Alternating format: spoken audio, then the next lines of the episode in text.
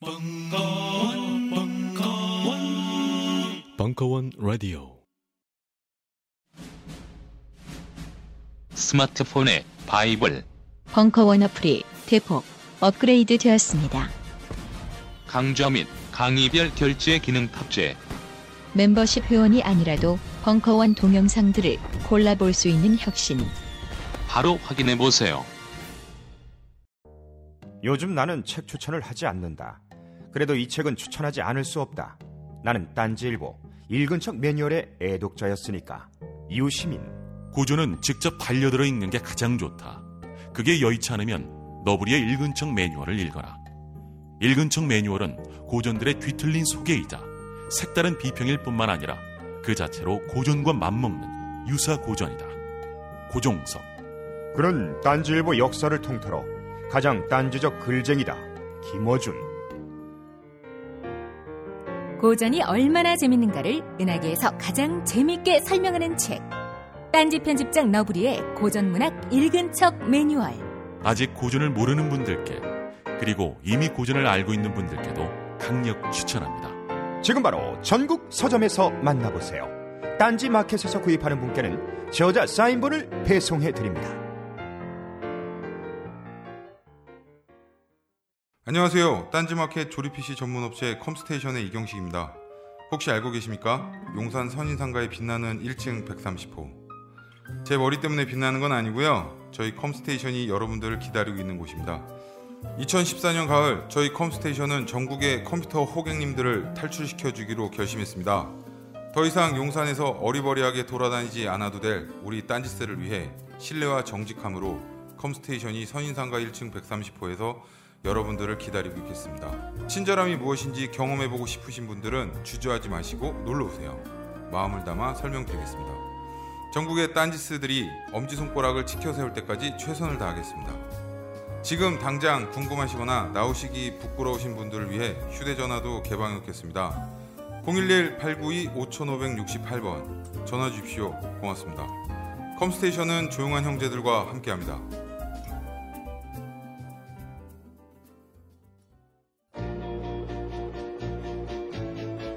음악 평론가 강헌의 전복과 반전의 순간.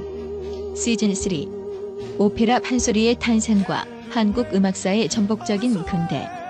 일부 11월 21일 강연.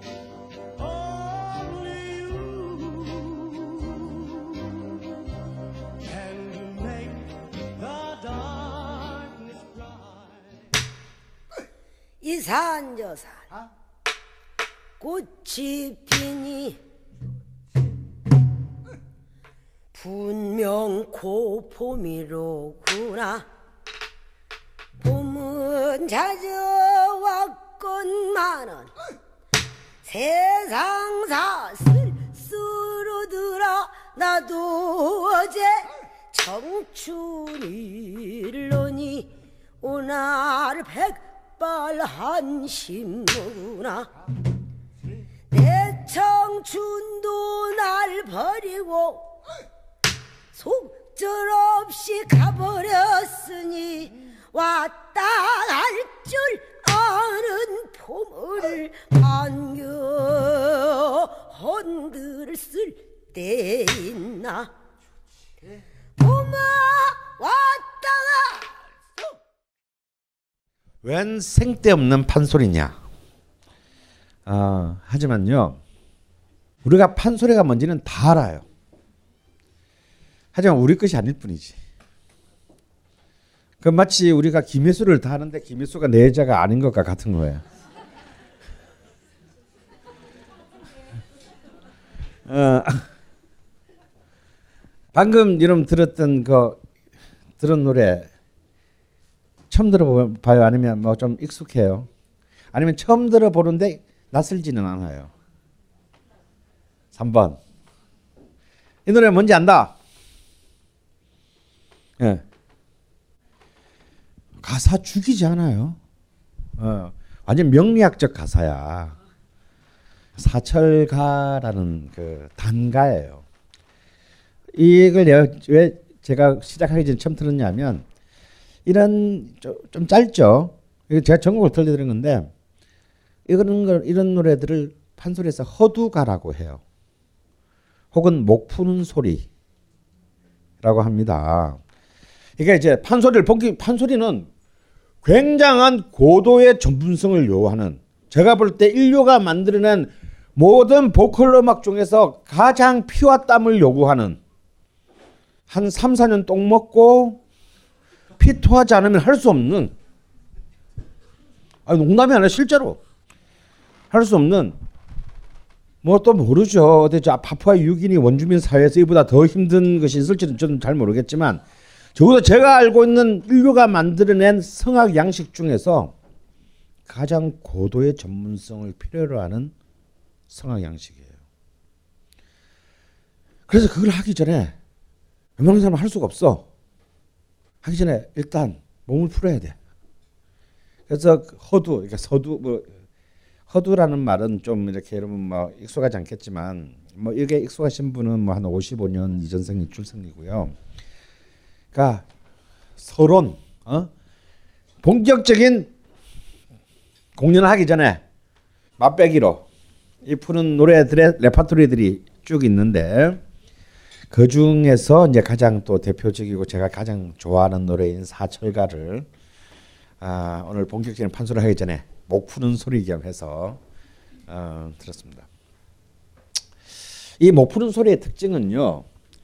여러분 진양조 뭐 중머리, 중중머리, 뭐저 휘머리, 뭐, 뭐 자진머리 이런 거 들어봤죠, 그죠? 진양조는 제일 느린 거고요. 휘머리는 제일 빠른 장단입니다. 주로 기본적으로 어, 중중머리 그러니까 가장 이렇게 중용적인 템포로 어, 장단으로 이루어져 있어요. 그래야 이제 좀 편안하게 이제 진양조부터 진양부터 히모리까지의 어떤 이 본격적인 판을 벌리기 전에 저희 푸는 어떤 그런 소리는 자 그런데 도대체 이 상상을 초월하는 지금 관점을 보면 진짜 엽기적인 이런 하나의 새로운 예술이 18세기 한반도에서 탄생합니다. 도대체 이 판소리를 우리가 어떻게 바라봐야 될 것인가? 이 판소리는 그냥 단순한 음악이 아니에요. 굉장히 복잡하고 어떤 한 사회에 정말 정치, 경제, 사회, 문화가 사실 다 들어가 있, 있으며 또한 인류가 만들어낸 모든 음악을 넘어선 모든 예술적 상상력이 총동원되어 있는 양식입니다. 근데 우리는 이걸 누가 만든지도 몰라. 베토벤 피아노 소나타 팔, 아, 벌써 베토벤 말해버렸네. 이걸 누가 만든지 다 아는데, 응? 이게 어마어마한 거를, 응? 오페라 아이다 만든 놈이 누군지 다 알아. 마치 막 할아버지 이름 모르면서 우리랑 상관없는 오페라 만든 사람 이름 다 아는데 이 무지막지하고 무시무시한 여러분 판본마다 다 다르긴 하지만 춘향가 같은 경우에 완창을 하려면요 최소 5시간에서 최대 8시간 걸립니다.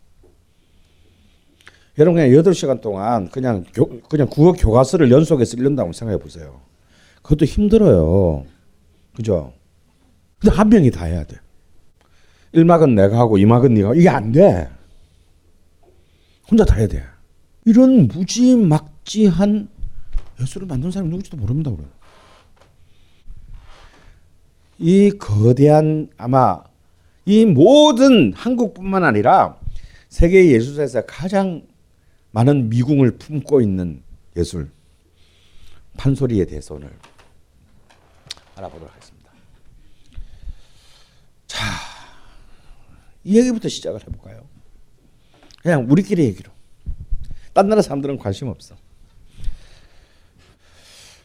판소리는 과연 전통 문화, 전통 음악일까? 근대 음악일까? 이 질문부터, 이 화두부터 풀어볼까요? 어떻게 생각하십니까, 여러분? 자, 강강수월래 전통 음악이죠. 그죠? 슈퍼주니어의 Sorry Sorry 전통 음악입니까? 근대, 근대 음악이죠. 그러면 이난영의 목포의 눈물. 예. 그런데 노태우 시대 때는요 트로트 음악을 전통 가요라고. 예. 대한민국의 공영방송인 KBS에서 그 슬로건을 펼쳤습니다. 와, 굉장히 무서, 무슨 얘기예요. 트로트가 왜 전통가예요? 근대 음악이죠. 음. 그럼 판소리는? 아, 전통했고 근대 했으니까. 여러분 눈빛만 보면 다 알아요. 이런 판소리는 근대 음악이라고 생각합니다. 근데 희한한 거는 판소리는 국악과에서 가르쳐. 물론 이제 중앙대학처럼 이제 국악이라는 말도 쓰면 안 된다. 그래서 한국 음악과 이렇게 바꾼 학교도 없는 것은 아니에요. 그러나 뭐 서울대를 유시해서 대부분의 우리나라 전통음악을 가르치는 곳은 좀 다 국악과라고 하죠. 사실은 판소리가 전통음악이냐 근대음악이냐를 놓고 다투는 것이야말로 판소리를 둘러싼 담론에서 가장 핵심적인 저는 화두라고 생각해요. 이걸 어떻게 보느냐에 따라서 판소리는 완전히 달라집니다. 판소리가 전통음악이라는 견해는 사실 우리 이제 근대사에 한국 현대사에서의 근대의 기원을 따질 때 통상적인 방식, 이른바 식민지 근대론과 있다 있습니다. 우리가 조선 대한제국이 망할 때까지 봉건 시대였고 일본이 한국을 강점하면서 어? 그러면서 이제 일본 제국주의 일본을 통한 한국의 자본주의의 도입이 이루어지고 비록 불행하지만 이 식민지 과정을 통해서 한국은 근대로 이행했다. 라는 이른바 식민지 근대론의 관점에서 보자면 판소리는 당연히 전통음악이고. 그런데 식민지 근대론이라는 것은 사실상 식민사관의 식민사관이다. 그래서 이제 그 농업사학자인 1970년대 농업사학자인 김용섭의 논문을 바탕으로 새로운 어떤 근대론이 제기되기 시작합니다. 학교에서 학회에서 그것이 이른바 자생적 근대론이다라고 하는 거죠. 아니다. 우리가 식민지가 되었기 때문에 일본이 우리를 근대로 이끌었기 때문에 우리가 근대로 간 게 아니다. 우리는 이미 식민지보다 훨씬 그 전에 사실상 봉건사 조선이라는 봉건사회 안에서 국가의 형태는 사회 구성체의 원리는 봉건 체제 아니지만 이미 18세기에 오면 이 봉건 체제는 경복궁 근정전에서만 존재하고 실제 사회의 밑바닥 토대의 영역에서는 다시 말해서 더 구체적으로 경제의 영역에 있어서는 사회적 영역에 있어서는 철학과 사상적 영역에 있어서는 예술과 문화적 영역에 있어서는 우리는 이미 근대로 이미 진행하고 있었다. 한복을 계속 입었다고 근대가 아닌 건 아니다. 이미 사상 내부에서 이미 자생적 근대를 이미 체험하고 그 근대의 터널을 통과하고 있었는데 식민지로 우리가 일본에 안 먹혔더라도 우리는 우리만의 경로로 근대를 향해 근대의 독자적인 20세기의 근대를 맞았을 것이다. 다만 가정법이다 이건. 그렇지 않았기 때문에. 그러면 이제 이 자생적 근대론자들은 아 씨발 좀 소설 좀 쓰지 말라니까. 이 관점에서 본다면 판소리야말로 우리나라의 가장 정통적인 근대 음악이 되는 거예요. 아니 씨발 서구 역사는 미국 역사는 전부 다 존나게 막 그냥 어 그 봉건적 그 왕 왕정으로부터 근대 공화정으로 이해하는 과정을 전부 다, 다 근대라고 씨발 전부 다, 다 밑줄 꺾으면서 외우면서 왜 우리 안에 있는 근대는 존나 이렇게 인색해? 그래서 꼭 굳이 형태적으로 무슨 공장에 들어오고 근데 여러분 더 웃긴 건요. 이 시내에 전철이 깔린 거는 전철이 깔린 거는 저기 그 식민지 시대 되기 전이에요. 구한말 때 전철 다 깔리고 전기 다 들어왔어. 그런 그런 어떤 우리가 흔히 말하는 공업화, 도시화의 관점으로 근대를 이해하고 꼭 우리보다 훨씬 더 일찍 자본주의 단계로 진입하고 메이지 유신을 통해서 사실상의 천황제를 상징적으로만 남겨둔 어 일본의 한국 침략과 병합이 꼭 근대의 모멘텀이 된다라는 생각이야말로 그건 노예적 근성이다. 물론 아직도 사실은 자생적 근대로는 학계에서 주류로 인정받고 있지 못하는 것 같습니다. 근데 저는 20대 때 이 논문을 읽었는데 아직도 저는 이것이 왜 문제가 되는지 이 논문이 무슨 막 허황한 어떤 자료를 조, 데이터를 조작했거나 음? 데이터를 조작했거나 뭐 그냥 아무런 어떤 역사적 사추에 기초하지 않고 진짜 소설을 썼거나 할 것도 아닌데 왜 이것을 우리는 애써 무시할까? 아 정말 우리의 식민지는 식민 시대는 끝나지 않았구나. 여전히 서울대를 위시한 이른바 한국의 역사학계가 진짜 최악의 친일파들의 집단이라더니 그 말이 나는 진짜 맞구나. 라고 생각해요. 뭐 꼬우면 씨발 뭐 아니라 그러든지. 사실 이미 18세기 이제 숙종 시대 끝나고 영조 시대로 돌입하면서 이미 조선이라는 사회는 그 앞에 태종, 세종, 세조가 통치하던 시대의 나라와 같은 나라가 아닙니다. 그 이전 조선의 초기 시대를 지배하던 조선을 지탱하던 이미 계급 제도 자체가 어떻게 됩니까? 사실상 붕괴됩니다. 산홍공상의 이른바 이 신불 서열 파괴된다 이거야. 제일 밑바닥에 있었던 상, 상인, 돈 가진 놈이 실질적인 현실 속에 힘을 얻게 돼요. 아무리 양머리 사, 사림이고 사대부라고 하더라도 땅떼기도 없고 벼슬도 못하면 그냥 그냥 쓰레기야. 저도 아니라고. 이 세상이 바뀐 거예요.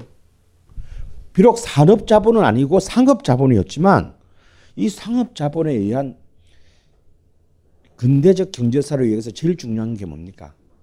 자본의 원시적 축적이다 이거예요. 자본의 원시 주축이 이미 18세기부터 한국 사회에 이루, 조선사에서 이루어지고 있었다는 거예요.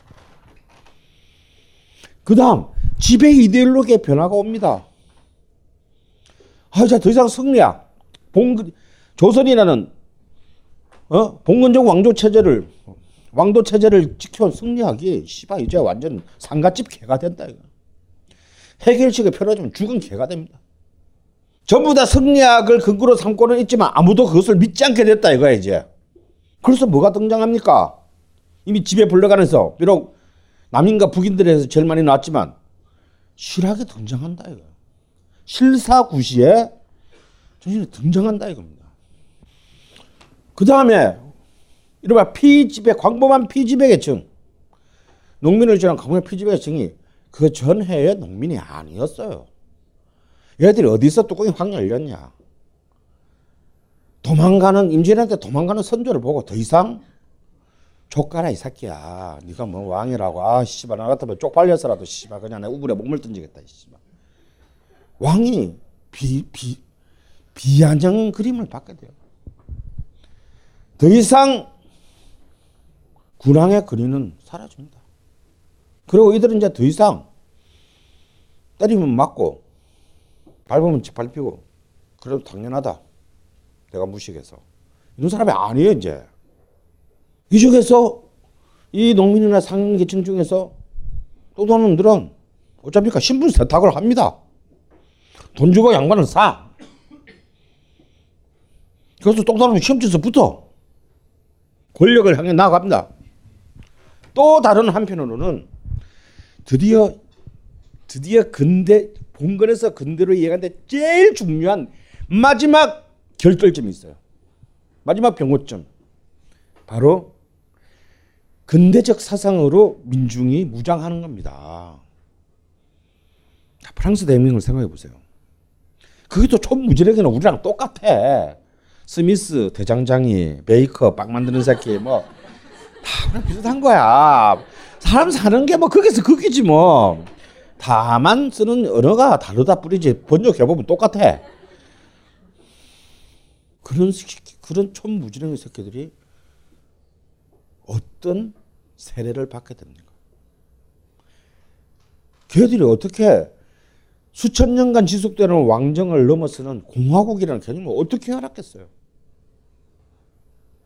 주권이 권력에서 나온다라는 것을 어떻게 알았겠냐고. 아, 주권이 권력이 아니라 주권이 이 모든 사회 구성은 모두에게서 나온다는 걸 걔들이 어떻게 알았겠냐고요. 여러분 프랑스 대혁명이 끝난 직후에 소리된 삼부의 수많은 기록을 보면 이미 그 삼부의 토론에서 주권은 왕이 아니고 귀족이 아니라 이 모든 이 프랑스를 구성하고 있는 모든 구성원에게 권력이 있다는 얘기가 끝없이 반복돼서 나옵니다. 바로 계몽주의 사상이다. 응?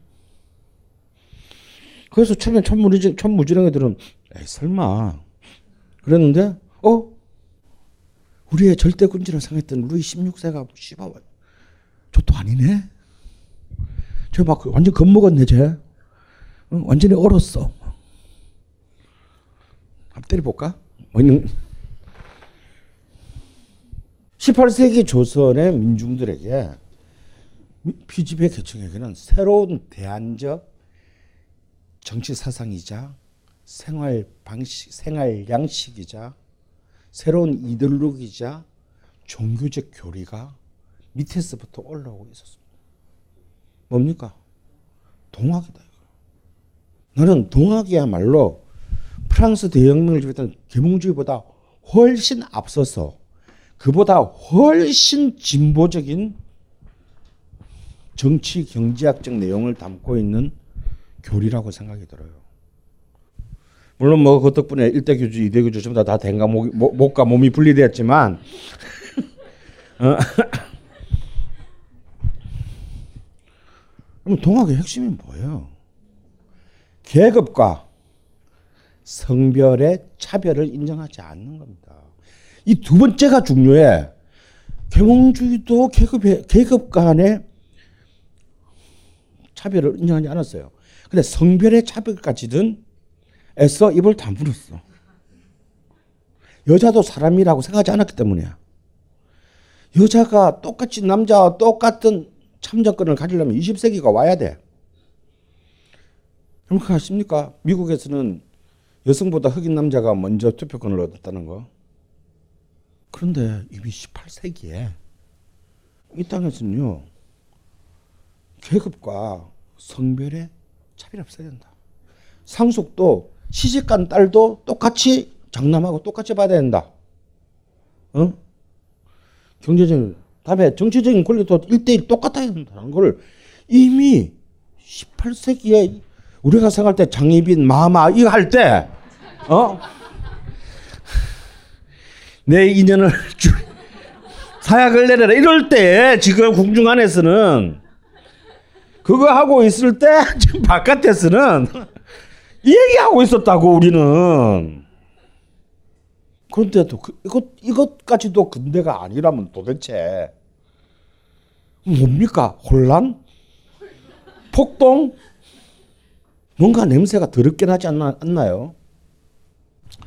아직까지 우리는 미, 뭐 민중주의나 뭐 이렇게 사회주의는 고사하고 최소한의 정말 양심적으로 공화국적 이즘에도 충실하지 않은 나라입니다. 이 한 가지만 보면. 우리나라 헌법 1조 2항을 대한민국 지금 이 현재의 기, 지배 권력들은 절대 인정하고 싶지 않아요. 그건 그냥 거리야 새끼들아. 아니 말도 못하니? 그 어떻게 권력이 너희들한테 있냐? 자, 바로 판소리는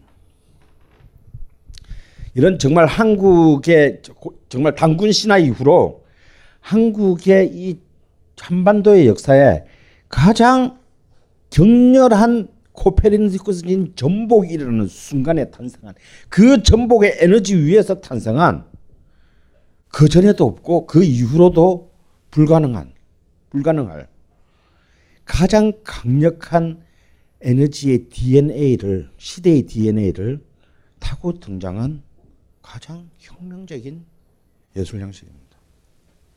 판소리가 근대 음악의 출발이라는 전제에서 볼 때. 여러분이 판소리를 전통 음악이라고 생각하신다면요. 그냥 있는 놈한테 존나게 맞아가지고 감금된 상태로 존나게 맞아서 있는 놈들의 즐겁게 해주기 위해서 만들어낸 변태적 음악 양식이다. 라고 판소리를 정의해야 할 것입니다. 막 8시간씩 노래 부르게 하고. 중간에 인터미션도 없고 뭐. 이 판소리가 18세기에서 이제 19세기로 이르는 과정에서 자 그러면 여러, 여러분 참 우리는 참 이상해. 우리나라 서구에서 18세기 마치 어제처럼 생각하면서 한국에서 18세기 하면 감이 안 와. 응? 그죠? 쉽게 말해서 이 판소리가 이제 쫙 중흥하기 시작할 때가 어떤 때냐면 모차르트가 막 활동하기 시작하던 시작해서 청년 베토벤이 비엔나에 등장하는 그런 시대예요. 바로 그 순간에 지구의 반바퀴를 반바퀴를 돌아서 오면 판소리가 완전히 이제 저 막 고창 뭐 운봉 구례 지금 광주 나주 보성 뭐 이런 데서 어느 놈은 폭포 밑에서 씨발 막그 피토하고 있고 어?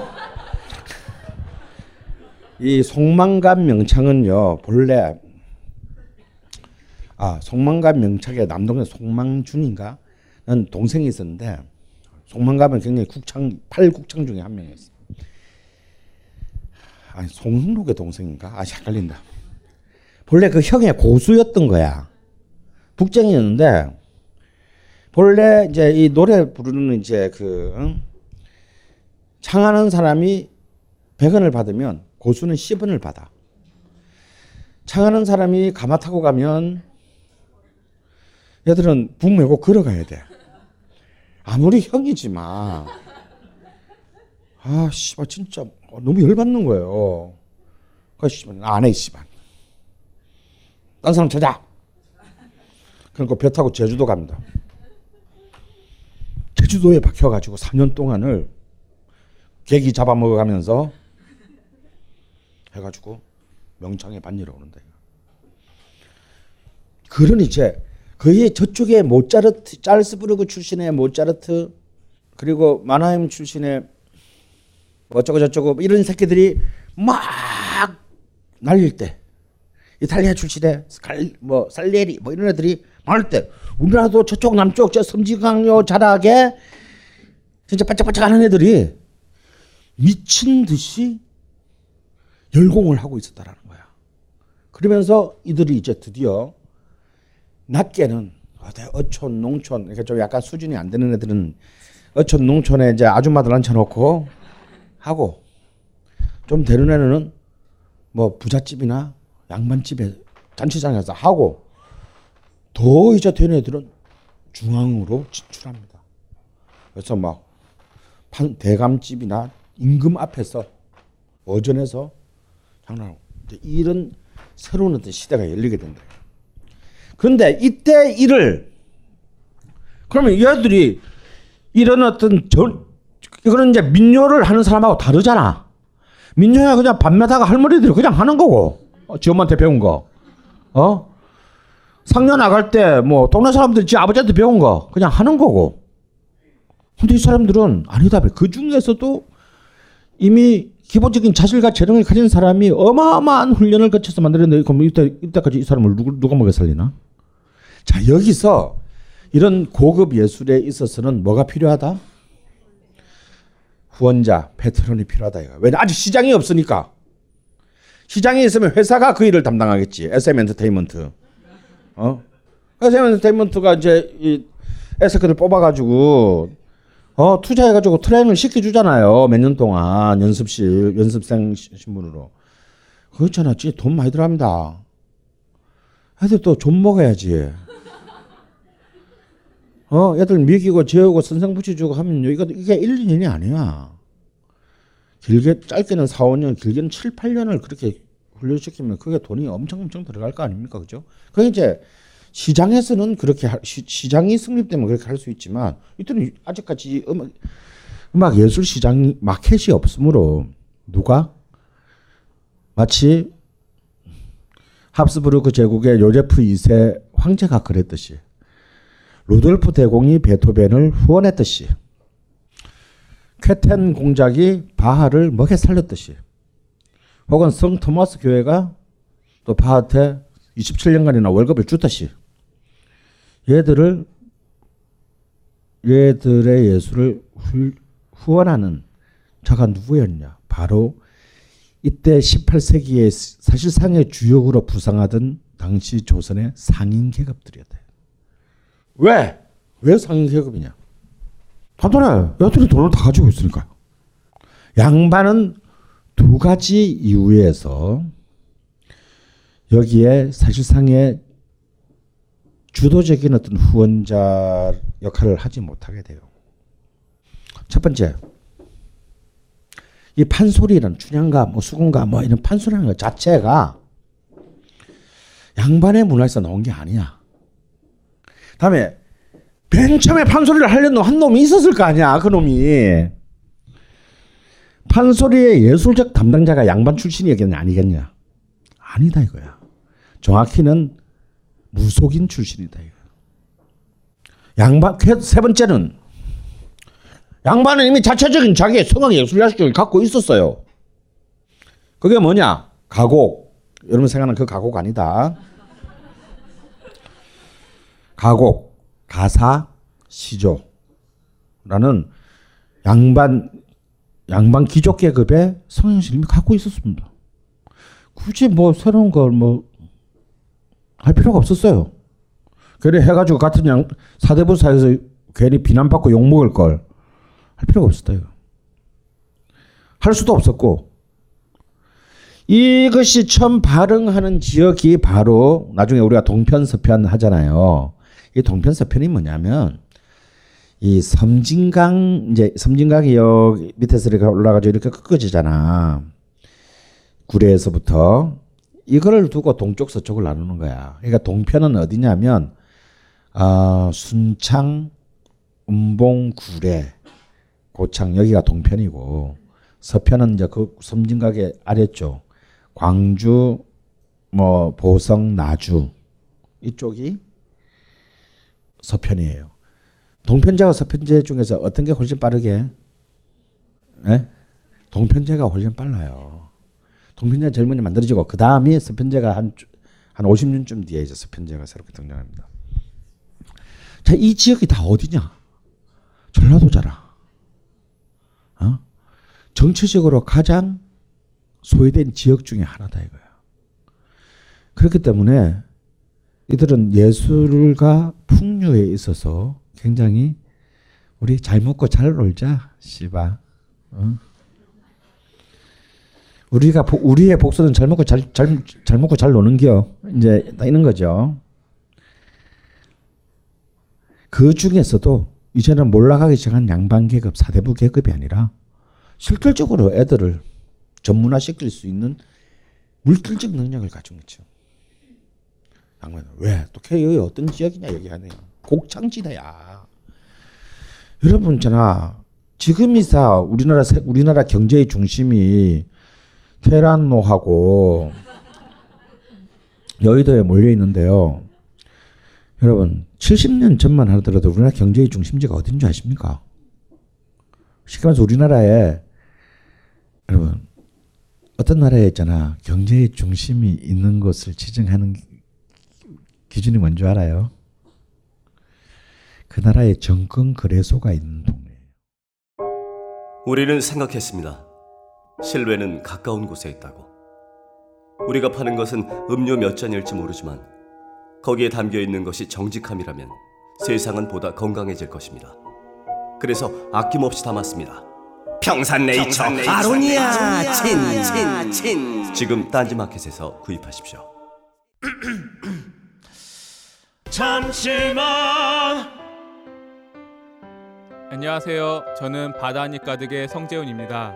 보통 오뎅, 맛살, 핫바 등 다양한 이름의 어묵을 간식으로 때로는 반찬으로 많이 드시는데요. 그게 대부분 밀가루로 만들어졌고 기름에 튀기기 때문에 칼로리가 높아지더라고요. 그래서 저희는 어육 함량이 높으면서 기름에 튀기지도 않는 맛과 건강을 생각한 그런 어묵 한번 만들어 보고 싶었습니다.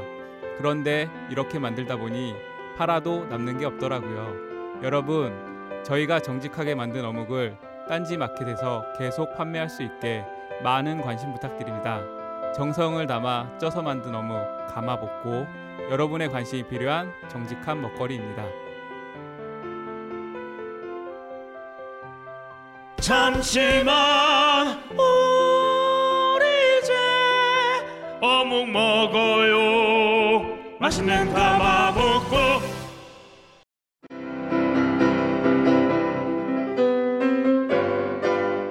클래식은 너무 멀리 있거나 혹은 너무 가까이 있다.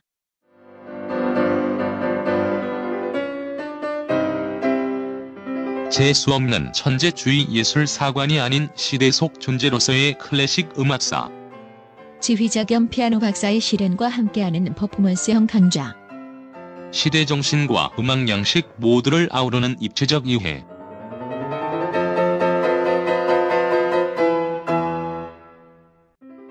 (2015) 벙커원 ultra special. 클래식 끝판 48주 과정. 강헌, 송창진. All That Classic. 자세한 사항은 벙커원 홈페이지를 참조하세요. 그 나라에 증권 거래소가 있는 동네예요. 산업에 산업이 모든 게 여기서 결정 나잖아. 우리나라 증권 거래소 어디 있어? 여기도 있잖아. 70년 전에 우리나라 증권 거래소 정권 거래소의 역할을 한 곳이 어디 있은 줄 알아요? 한양에 있었을 것 같아요. 아니에요. 강경에 있었습니다. 어. 그 당시에는 정권보다 농업 국가였기 때문에 정권보다 더 중요한 재화가 뭐였어요? 쌀이잖아. 그래서 이제 이 미두 거래소가 강경에 있었습니다.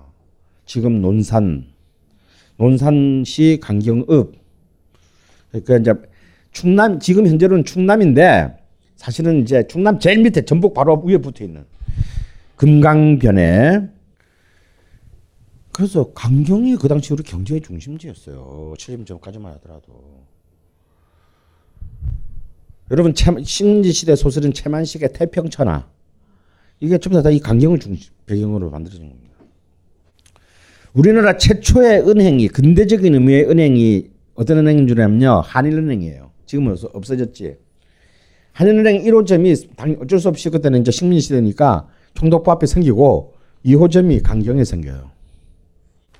저는 남도 그러니까 전라도 한정식 하면 한정식 생각하잖아. 나는 이 한정식 문화를 누가 만들었을까를 또 이제 이 걸신의 한 사람으로 계속 생각을 해보는데요. 왜 한정식 문화가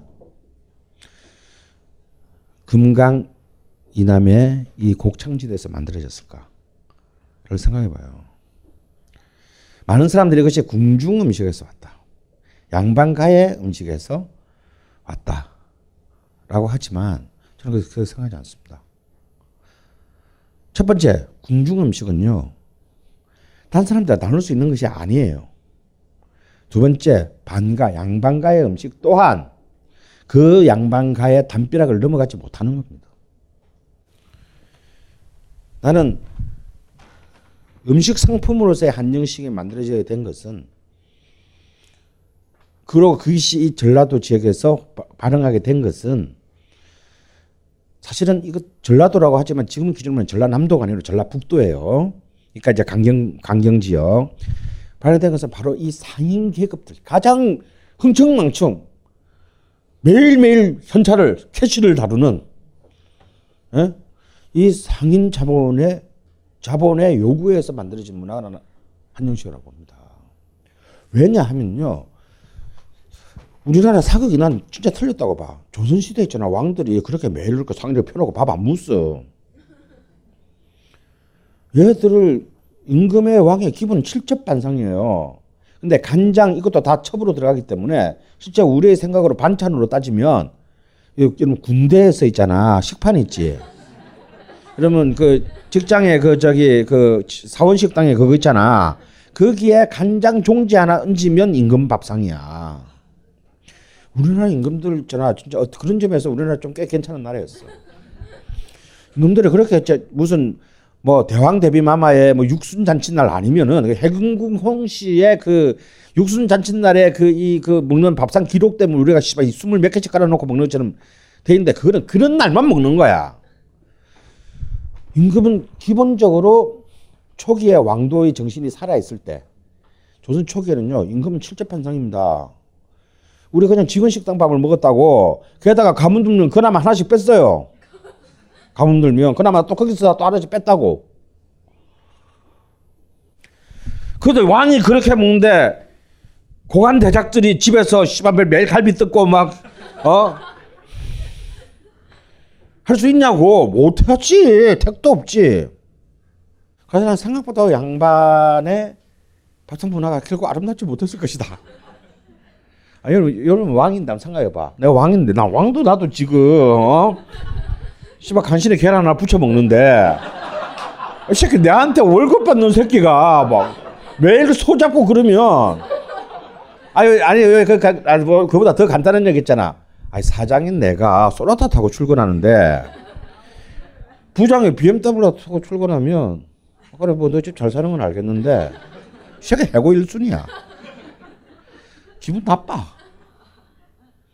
결국 급성장하기 시작한 그리고 사실상의 현실 권력들을 이 자본의 축적을 통해서 가지기 시작한 인 상인 자본들은 상인 상, 상인 자본들은 일단 자기들은 권력을 가질 수는 없잖아.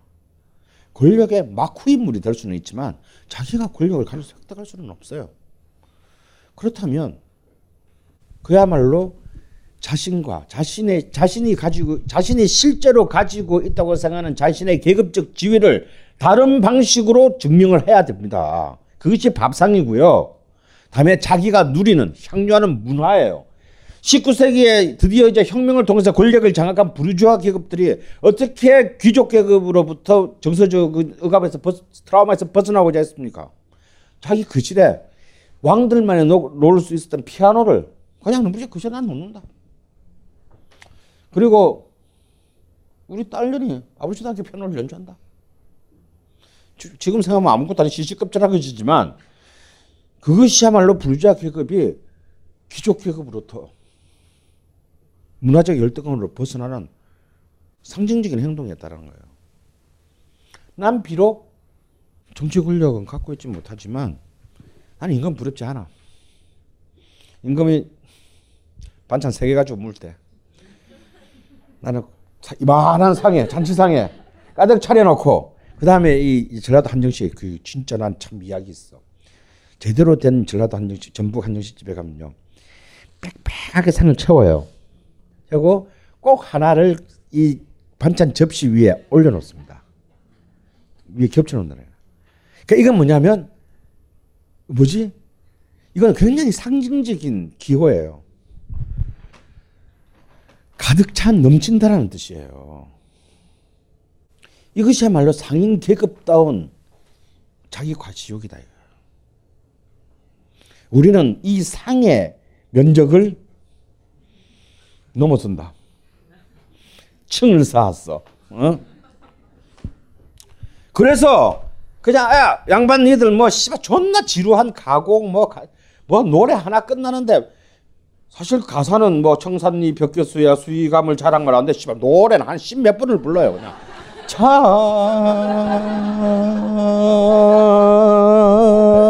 언제 끝나니 아유 씨발 그걸 예술이라고 해 어? 아 완전 러닝타임 완전 죽이 주는 거만 뭐 이런 거 있잖아요 왜 어? 아, 지겹지도 않냐 너희들 그런 거? 나는 너희들보다 훨씬 더 뛰어난, 훨씬 더 화려하고 훨씬 더 재밌고 훨씬 더 가오 있는. 그러면 날킬 거야. 돈 좀 쓰지 뭐. 까짓 거 얼마 한다고. 그거 잘 되면 또 이 새끼 난 또 내가 프로모션 해가지고 난 사는 상인이잖아. 이 새끼를 또 프로모션해서 돈을 더 크게 벌 수도 있으니까 이럴 게 없어. 자, 이러한 어떤 사실상의 계급 제도의 혼란 혹은 계급, 계급 구조의 재편기에 이제 저, 전업적 예술가를 꿈꾸는 사람이 이전에는 노래 한번 잘 불러봐야. 응? 노래 한번 잘 불러봐야. 그냥 굿이나 하든가 동네에서. 동네에서 굿이나 하든가. 아니면 뭐 동네 어른 뭐 누가 죽어서 나갈 때 상녀나 선창하거나 그러다 끝난 거야. 사실 뭐 예술 재는 게 그 이상 더 쓸 데가 없었어. 그런데 아난 씨발 진짜 진짜 농사 짓기는 싫고 씨발 그림 지고 다니기 싫고 나는 노래는 잘하는데 난 노래로 어떻게 먹고 살 수 있는 길이 없나? 생겼다 이거 드디어. 재능 있는 사람은 다 나에게로 오라. 응? 내가 너희를 거둘 것이니라. 그래서 판소리가 갖고 있는 정말 역사상 전무후무한 아크 로베틱 장르 하이브리드 울트라 장르 하이브리드가 완성된다 이거야 왜? 이걸 갖다 후, 노래를 잘 부르겠다는 놈이 한두 명이 아닐 거고 그때도 씨발 그냥 깨는 놈은 존나 많았을 거야. 일하기 싫고 막 어? 노래 부르기 싫고. 그 상인이 한 명이냐? 상인도 존나 많아. 그러면 어, 저 새끼가 하나 키워. 난 더 잘하는 애를 키울 거야. 더 잘하는 애 씨발 그게 잘 안 키워지면 저 잘하는 놈을 내가 돈 주고 샀어라도 올 거야 뭐 이런 거 있잖아 그렇게 해서 더욱더 테크니컬한 발전이 짧은 시간 안에 집약적으로 이루어진다 이거야. 이것이 뭐다? 자본의 힘이다. 그래서 여러분들도 어, 자녀분들이 공부 잘하게, 잘하게 하고 싶으면요. 조르주고 패지 마세요. 절대 못한다. 돈을 줘 돈을. 진짜요. 아 진짜 딱 정말 아닌 말로 너 3등 오를 때마다 100만 원씩 줄게. 네 100만 원 그거 가지고 네뭐 재축을 하든지 담배를 사피든지 어 친구들 친구들하고 뭐 한반에서 씨발 뭐 소주 뭐 회식을 하든지 네 마음대로 해. 어 3등 오를 때마다 100만 원씩 줄게 하고 하면 진짜 애들 좀 목숨 걸고 합니다. 근데 그 3등 오르는데 100만 원 더 들거든. 실제로 뭐 학원 보내고 가르치고 하면 돈 더 든다고. 근데 그렇게 시키지 말고. 그러면 지가 알아서 인터넷에서 써든 씨발 불법으로 다운을 받았으라도 막 인강 듣고. 이렇게 간단한 교육 방법이 있는데 사람들이. 이거 사실 옛날에 우리 엄마가 나한테 쓴 방식이거든. 예, 하도 공부를 안 해가지고. 자식을 훌륭한 음악가로 키우고 싶다. 응? 이곡딱 해내면 100만 원 줄게. 잠안 자고 연습해요. 하면 다 돼. 자, 판소리다, 이거. 그래서 이제 판소리라는 게 나왔다. 이, 이 네이밍이 난 너무나, 너무나, 너무나, 너무나 절묘한 네이밍이다. 어? 소리, 사운드, 뮤직이다, 이거. 근데 그냥 소리가 아니고, 판소리야. 여기서 판이라는 것은 굉장히 중의적인 그 복잡한 의미를 갖고 있어요. 판 글자 그대로 판이다. 무대를 무대의 음악이라는 뜻이다. 무대의 음악. 어? 그런데 판소리의 무대는 나는 인류 역사상 최고의 미니멀리즘의 무대 미학이라고 생각해요. 판소리의 무대는 딱 하나다. 거적 하나만 있으면 돼. 어디든 상관없어. 거적 하나만 깔고 거적 하나만 깔고 유명한 얘기예요. 이거 내 얘기가 아니라 유명한 얘기야. 광대는 쓰고 고수는 않는다. 끝. 그럼 무대 완성이야. 근데 이 이상의 미니멀리즘에 입각한 무대 미학이 있으면 나와보라 그래. 자, 광대는 서고 고수는 앉는다. 이게 판이에요, 판. 판이다. 이거. 이 원칙은 지켜야 돼. 광대까지 일어나 가지고 막 얼싸가올 이러면 안 돼. 광대는 앉는 거야. 어? 아, 과- 고수는 앉는 거야. 광대는 서는 거예요. 광대가 다리가 아프다고 고수 앞에 마주 앉아가지고 하면 안 된다 이거야. 또 특별한 어떤 정말 무슨 연출 발림의 상황이 있지 않는 한은 자 그 판이에요. 그래서 이미 판소리라고 했을 때는 단순한 소리의 미학이 아니라 굉장히 입체적인 공간이 이 판소리라는 이 짧은 말 안에 들어가 있어요. 두 번째 판은 뭐냐면 판본의 판자다. 근데 이게 지 꼴리는 대로 하는 게 아니야. 장르의 컨벤션이 있다 이거야. 내가 동편제건 서편제건 혹은 뭐 정정렬 제건 박유전 제건 뭐 어쨌든 간에 이 법통에 따라야 한다라는 거야.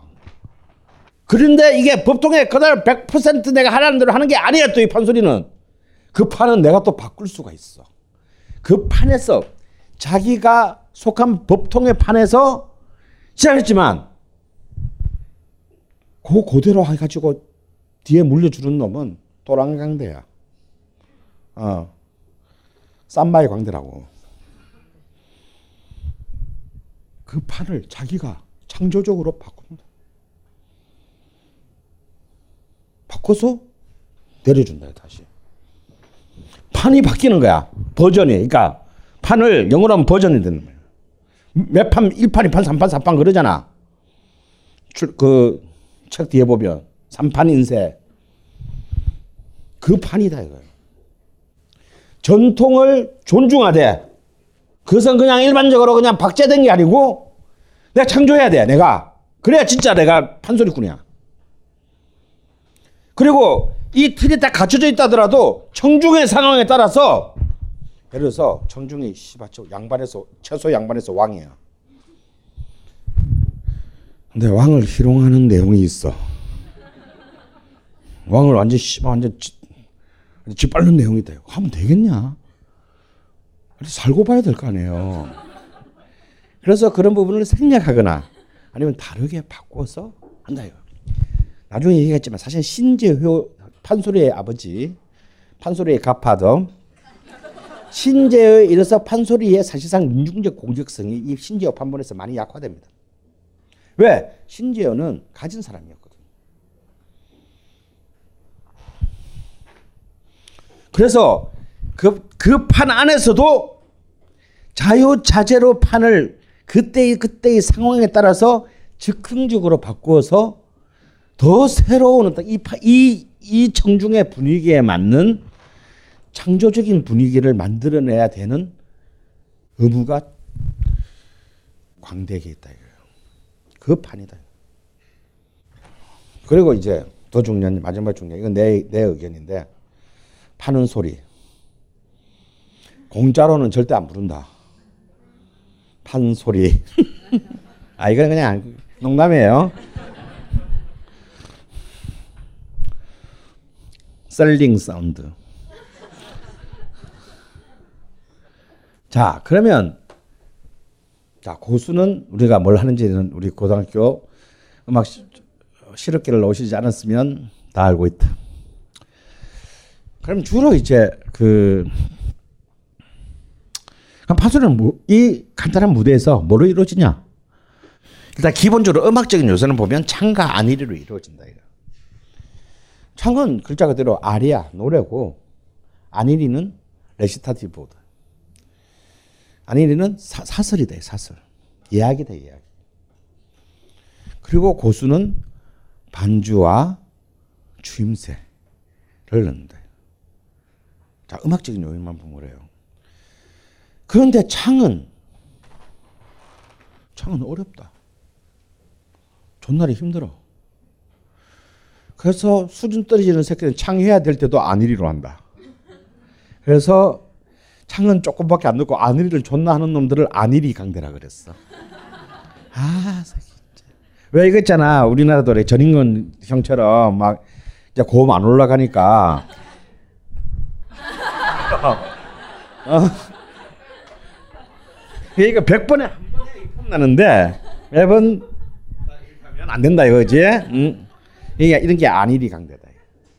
그래서 이제 일단 음악적 요소에서 이 두 명만으로 모든 존재하는 예술적 요소를 다 성립해야 되는데 그런데 이 고수의 역할이 참 중요하다 이거야. 그럼 고수가 하는 역할은 무엇인가? 혼자 있으면 심심하네 그 비는 거 아니다 이거. 고수는 이 판소리에서 유일한 악기를 다룬다. 물론 이제 20세기 중반 이후에 판소리에서는 이제 뭐 대금도 들어가고 뭐 뭐뭐 악기들 막 이래서 하는 나는 그건 좀 아니라고 봐. 어, 그거는 뭔가 이 자기 자신이 없는 놈들이 어, 소리를 채우려고 그래서 좀 대충 어떻게 면피해 보려고 하는 근데 이거는 진짜 딱 정말 판소리는 인간의 한 명의 목소리와 북 하나로 끝나야 되는 거다. 그게 하드코어 판소리입니다. 근데 이 고수가 굉장히 중요하다. 참, 고수가 일단 잘하는 건 뭐냐? 박자를 통제한다. 그래서 이런 말을 했다.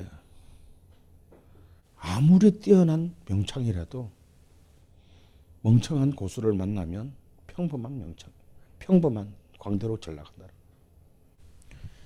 그리고 이제 막 판소리는 기본적으로 라이브잖아요. 녹음해서 들어주는 게 아니잖아. 하다 보면 분위기가 과열되면요. 어떻게 되냐면요. 자기도 모르게 템포가 빨라집니다. 그건 락 공연도 그래. 그래서 드러머가 진짜 중요한 거야.